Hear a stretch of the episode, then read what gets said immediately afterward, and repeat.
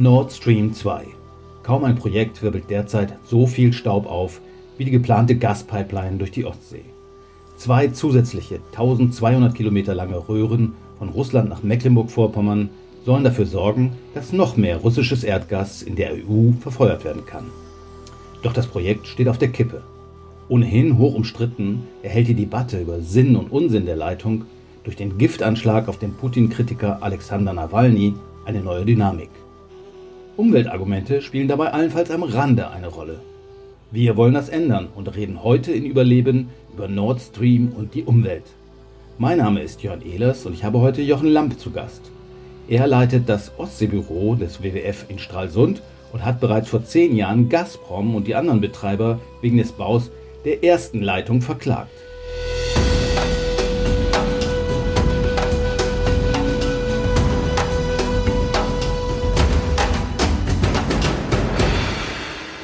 Hallo, herzlich willkommen, Jochen, bei Überleben Podcast äh, nach Stralsund. Wie sieht es denn momentan vor Ort aus? Die Arbeiten stehen ja still, wenn ich das richtig weiß. Ja, hallo Jörn erstmal. Ja, die Arbeiten stehen gerade still. Das Projekt Nord Stream 2 hat sich inzwischen zu einem ja auch politischen, hochbrisanten Thema entwickelt, nachdem es eigentlich längst geplant war, dass das Projekt gebaut sein sollte und Gas fließen sollte. Allerdings waren da am Ende nicht die Umweltbelange die entscheidenden wohl, sondern politische Verwicklungen. Ja, Donald Trump hat dafür gesorgt, dass die Schweizer Rohrleger abgezogen sind, wenn ich das richtig in Erinnerung habe. Ich habe irgendwo gelesen, dass jetzt die Russen das selber machen wollen, aber noch nicht loslegen können, weil die Dänen noch sagen, ja, ihr könnt es zwar machen, aber momentan leicht noch der Dorsch. Ist das Stand der Dinge und legen die dann demnächst wieder los? Angesichts der Verquickung um Herrn Nawalny würde ich erstmal gar nichts vorhersagen, ob die wieder loslegen oder nicht. Die Schiffe liegen im Hafen in Deutschland, in Sassnitz und in Rostock. Die Dänen hatten noch Einwände, weil eine neue Technologie verwendet wird, was auch in Deutschland für die restliche Strecke noch gilt. Und weil eine neue Technologie mit Ankern dort eingesetzt wird, musste man dort eine extra neue Genehmigung haben. Ansonsten ist man eigentlich so weit, dass man loslegen könnte wenn da dann nicht diese ganzen Boykottgeschichten auf dem Markt wären. Und jetzt kommen eben die politischen neuen Forderungen auch aus der Politik dazu. Auf jeden Fall ein interessanter Fall, würde ich mal sagen. Die Verwicklung, wir beobachten das weiter. Was jetzt, jetzt noch fehlt, sind, glaube ich, 150 Kilometer, also über einen dicken Daumen. Drei haben sie letztes Mal bei Nord Stream 1 geschafft am Tag. Also 150 Kilometer wären dann 50 Tage, könnte man das Ding fertig machen. Könnte man sicher auch. Davon sind eben rund 100 Kilometer im dänischen Gewässern und 50 Kilometer auf der deutschen Seite, wo die Bohre sozusagen schon liegen, die Anschlussrohre nach Lubmin, die dann wieder aufgenommen und zusammengebastelt werden. Wie ist deine Prognose? Wird nochmal angeschweißt, nochmal angedockt oder wird das ein schön großes Milliardengrab in der Ostsee? In diesem Jahr würde ich tippen, dass das nichts mehr wird. Was dann im nächsten Jahr ist, weiß ich nicht. Vielleicht hat es auch mit den Wahlen in Amerika zu tun oder wie man mit Nawalny umgeht. Wir werden das auf jeden Fall weiter beobachten. Wir wollen aber jetzt nicht über Nord Stream 2 nur reden, sondern auch über Nord Stream 1. Denn Nord Stream 2, das sind zwei Rohre, die jetzt gerade gelegt werden. Eigentlich ist es ja Nord Stream 4, wenn man so will. Es liegen ja bereits zwei Rohre in der Ostsee von Russland nach Deutschland. 1200 Kilometer, Nord Stream 1 wurde vor zehn Jahren fertig. Du hast damals, nicht alleine, aber du warst einer der Antreiber, Gazprom und die anderen Betreiber verklagt, weil sie diese Pipeline legen wollten. Erzähl doch mal, wie war das damals? Naja, wir wussten damals natürlich nicht, welche Auswirkungen werden diese Pipelines haben. Es war auf der anderen Seite klar, dass da auch ein sehr starkes Interesse von deutschen Politikern dahinter stand und von russischen ohnehin, was dann mit Schröder und Putin dann sozusagen als Vertrag vereinbart wurde. Wir wussten nicht, welche Folgen wird dieser Pipeline-Bau haben haben dann gesagt, aus Naturschutzsicht legen wir die Messlatte so hoch wie es geht, dass wir beurteilen können, ob das so schwerwiegende Folgen hat, dass man die Pipeline nicht bauen darf, so wie wir das gesehen haben. Oder aber, wenn das dann nicht dazu kommt, dass zumindest alles Menschenmögliche getan wird, um die Auswirkungen auf die Ostsee dann auch zu verhindern oder abzumildern oder zu kompensieren, wie auch immer das, was bei rauskam. Was waren denn eigentlich die Bedenken gegen den Bau damals? Ich meine, so ein Schweinswal, der schwimmt doch einfach weg, wenn die Bagger anrücken. Es geht ja nicht nur um den Schweinswal. Das Problem ist, dass wir zunächst erstmal ungefähr einen 200 Meter breiten Graben ja für jede Pipeline also irgendwo 2400 Kilometer durch die Ostsee buddeln müssen. Dabei wird jede Menge Boden aufgewirbelt. Es werden auch jede Menge Schadstoffe frei, Nährstoffe, die in der, im Boden gelagert waren und dann wiederum aktiv werden. Das ist eine Belastung der Ostsee, die zusätzlich zu dem, was jetzt schon Ostsee als ja, eines der meist verschmutzten Meere der Welt obendrauf kommt und das für eine Pipeline, die wir meinen, man gar nicht braucht. Was ist mit dem Boden? Das war doch auch ein Thema. Der musste ja irgendwo zwischengelagert werden, weil man Angst hatte, das würde dann in die Laichgründe sonst gebaggert, wo die Heringe laichen und dann haben die Fischer in der nächsten Saison nichts mehr zu fangen. Ja, das, das ist richtig. Also der Boden wurde sozusagen abgetragen, wurde dann im Meer wieder zwischengelagert, also nochmal wieder die Aufwirbelung und dann wieder zum Teil zurückverfüllt in die Pipeline, in den Graben, wo die Pipeline liegt. Und da haben wir eben stark befürchtet, dass es auch dazu Störungen in der Sauerstoffversorgung kommt dort im Frühjahr gerade in der Bauphase, wo dann der Greifswalder Bodden beispielsweise ein Hauptheringsleichgebiet ist. Und gerade die jungen Heringslarven sind besonders empfindlich gegen solche Habitatveränderungen. Okay, das heißt, man hat befürchtet, dass durch die Bauarbeiten da ordentlich was aufgewühlt wird. Das heißt, da wird Phosphor, Stickstoff frei. Das führt letztendlich ähnlich wie Nitrate, die in die Ostsee gespült wird, zu einem sauerstoffarmen Zone, in der nichts mehr richtig leben kann und das dann zunimmt. Das war also eine Hauptbefürchtung. Ja, und dann war natürlich unser großes Argument auch die Frage, was ist mit der Munition, die dort auf dem Weg liegt? Kann das ausgeschlossen werden, dass das gefährlich wird? Wir wussten, haben dann gelernt, auch während der Arbeit mit diesem Projekt, dass da teilweise noch intakte Seeminengürtel vor der russischen Küste zwischen Finnland und Russland liegen und an verschiedenen Stellen. Also das waren schon relevante Themen, die wir da aufgebracht haben. Aber wäre das nicht gerade gut gewesen, wenn man sowieso mal dabei ist, dann kann man den Scheiß mal wegräumen, auch ein paar Geisternetze rausfischen haben wir auch gesagt, Leute, dann beauflagt den Betreiber, diese Dinge wegzuräumen, wo die natürlich gesagt haben, wir sind nicht zuständig, um dann die Folgen des Ersten und Zweiten Weltkrieges zu beseitigen. Das macht man schön selber. Wir haben auch nicht gegen Nord Stream geklagt, sondern wir haben gegen die Bergbaubehörde in Deutschland geklagt, die eben auch die Genehmigung erteilt hat, durch die Schutzgebiete zu gehen mit der Pipeline. Wir haben es international angegangen, aber der Klagepunkt, der war halt in Deutschland. Die Gesamtkosten der Pipeline waren damals, glaube ich, 7,5 Milliarden Euro. Die neue äh, soll, glaube ich, sogar 9 Milliarden kosten. Also schon ein relativ großes Projekt, muss man sagen. Ihr habt ja dann die Klage irgendwann zurückgezogen. Warum? Habt ihr überhaupt keine Siegeschancen euch ausgerechnet oder was war der Grund? Wir haben die Klage geführt mit dem Ziel, den Baustopp zu erlassen, was Nord Stream richtig wehgetan hätte. Wir haben eben gegen das Bergamt geklagt und es war klar, dass irgendwo in den Tagen eine Entscheidung fallen wird und wir hatten auch munkeln gehört, dass wir nicht gewinnen würden. Parallel hatten wir eben mit Nord Stream verhandelt für den Fall, dass man sich einigt, dass dann zumindest dieselben Forderungen freiwillig erfüllt werden, die ein Gericht hätte erfüllen müssen. Einer der Strippenzieher war ja der ehemalige Kanzler Gerhard Schröder. Hat er dann mal angerufen und sagt, komm Jochen, wir müssen mal eine Zigarre rauchen, lass uns mal reden, wie wir das Ding geregelt kriegen? Es lief eher andersrum. Okay, du hast ihn angerufen. Wir haben natürlich mit Nord Stream verhandelt, mit den Direktoren, die da für den Bau zuständig waren, und gesagt, ja, okay, wir schalten jetzt mal unseren Chef ein, den Eberhard Brandes. Gesagt, wir, wir wollen gerne ein Spitzengespräch zwischen Brandes, Schröder und und dem Herrn Warnig, dem Geschäftsführer von Nord Stream, um über die Umweltgeschichten zu reden. Es ging darum, dass das Baggergut nicht in der Ostsee verklappt wird, dass die Fischerei was davon hat, dass die Heringe, die dort im Greifswalder Bodden nicht gefährdet sind, dass man dort Schutzzonen raushandelt und verschiedene andere Maßnahmen, wo wir gesagt haben, und ihr müsst halt Kompensationsprojekte entweder selber machen oder ihr gebt Geld in die Stiftung. Okay, hört sich alles ein bisschen kompliziert an, aber summa summarum kann man sagen, also einmal wurde der Bau dadurch teurer und es wurden zweitens Umweltschutzprojekte oder Kompensationsmaßnahmen finanziert in Form von Stiftungen. Ich habe irgendwas von 10 Millionen gelesen, was als Stiftungskapital an zwei Stiftungen floss. Eine Ostsee-Stiftung in Deutschland, deren Vorsitzender du bist, ehrenamtlich muss man dazu sagen. Hast du dir sozusagen das Klagerecht dann abkaufen lassen? Wir haben das gemacht, nachdem wir sahen, dass wir keine Chance haben auf anderem Wege. Und dann haben wir gesagt, das hätte das Land nie zugestimmt, dass sie solche teuren Maßnahmen machen müssen. Dann haben wir gesagt, okay, dann holen wir daraus, was rauszuholen ist, gerade vor dem Hintergrund, dass politisch ohnehin alles abgekartet war. Mhm, okay, das heißt, die Stiftungen wurden eingerichtet, die haben ein, ich weiß nicht, Stiftungskapital, ich habe jetzt 10 Millionen gelesen, äh, vielleicht was ist auch mehr, du wirst es besser wissen. Das Stiftungskapital von beiden zusammen war 10 Millionen, aber wir haben eben gleichzeitig noch ein Verbrauchskapital von 20 Millionen für die internationale und nochmal 5 Millionen für die deutsche Stiftung gehabt. Für die deutsche Stiftung sind wir jetzt fast dabei, dass wir jetzt langsam am Ende der Gelder sind. Wir haben inzwischen um die drei Millionen eingesetzt von den fünf, die wir hatten und den Rest festgelegt in Projekte und haben damit rund 25 bis 30 Millionen jetzt gerade Projekte umgesetzt.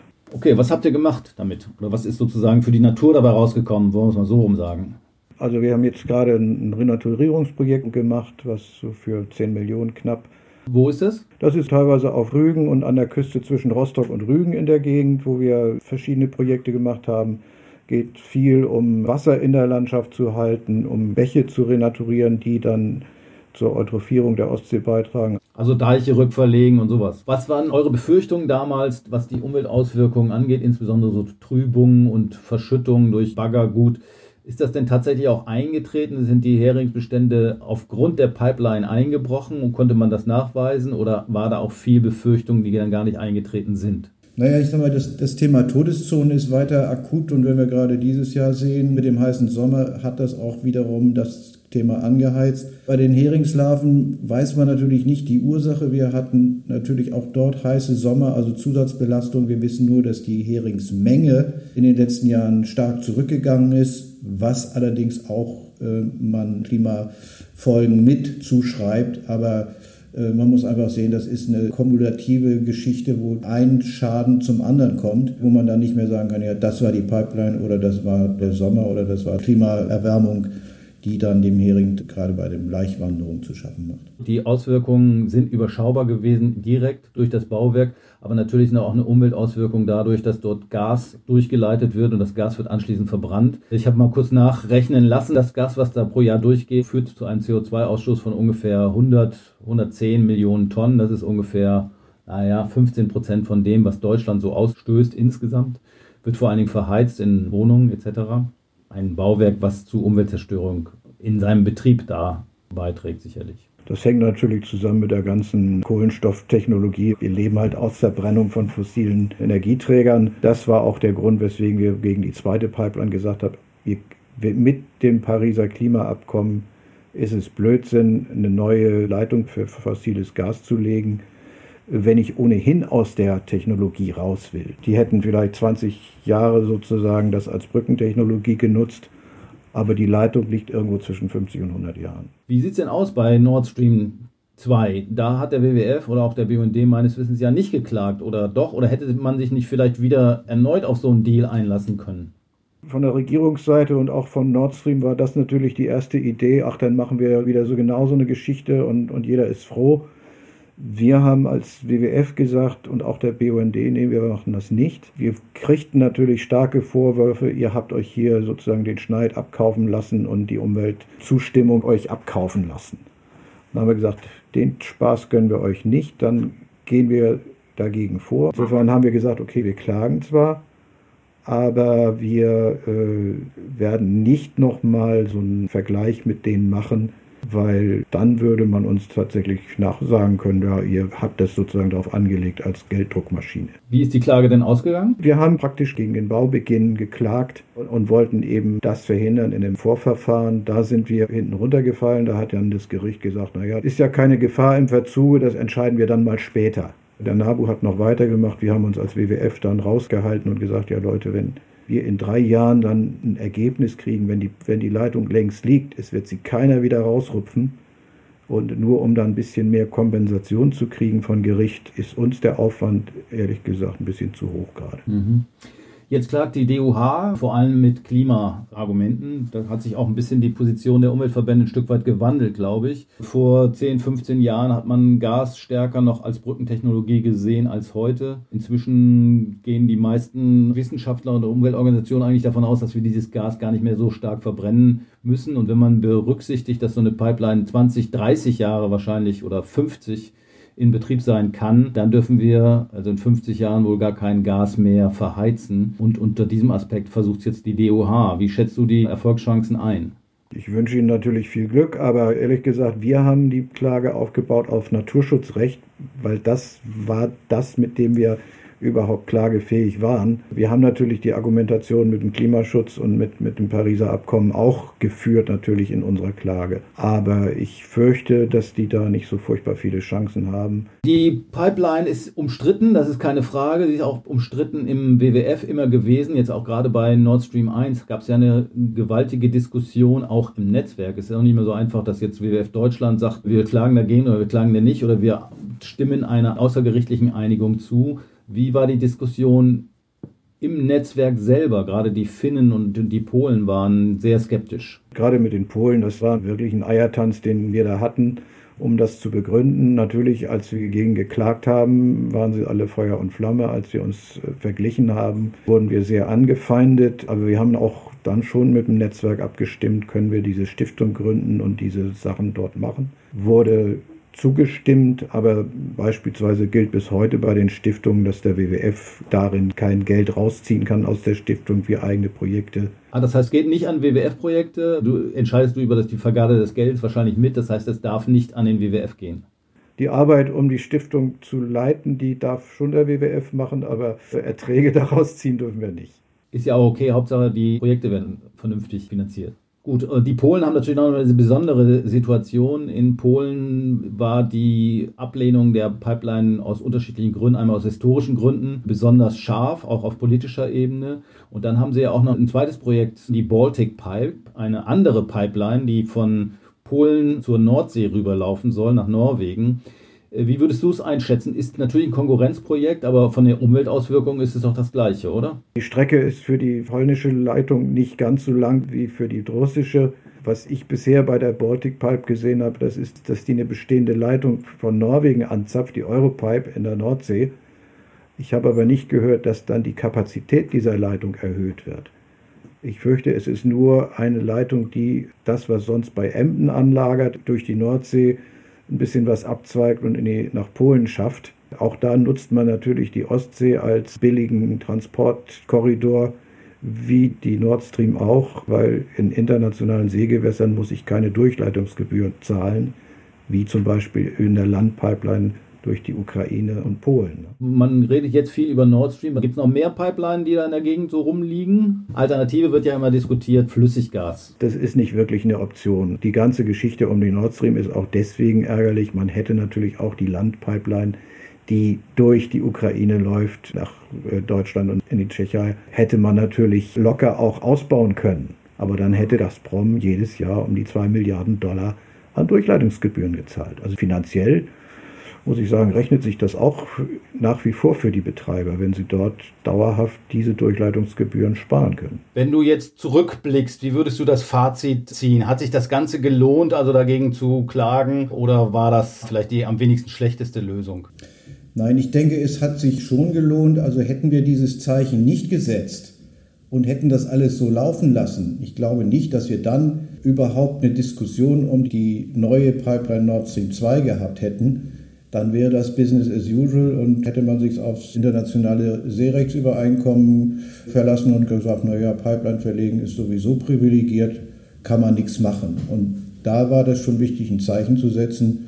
Und ich denke mir, dass wir auch die Messlatte etwas höher gelegt haben für Eingriffe auf See, dass eben bei anderen Vorhaben man sieht, okay, die können da auch gegen angehen, die Verbände können da was erreichen. Wir kommen da nicht so mit durch, indem wir mal so eine 0815-Planung machen und dann stimmen die Behörden zu. Das hat auch was mit Standardsetzungen zu tun. Das heißt, die Planungen wurden nachgebessert. Es wurde also nicht ganz so schlimm realisiert, wie man ursprünglich vorhatte.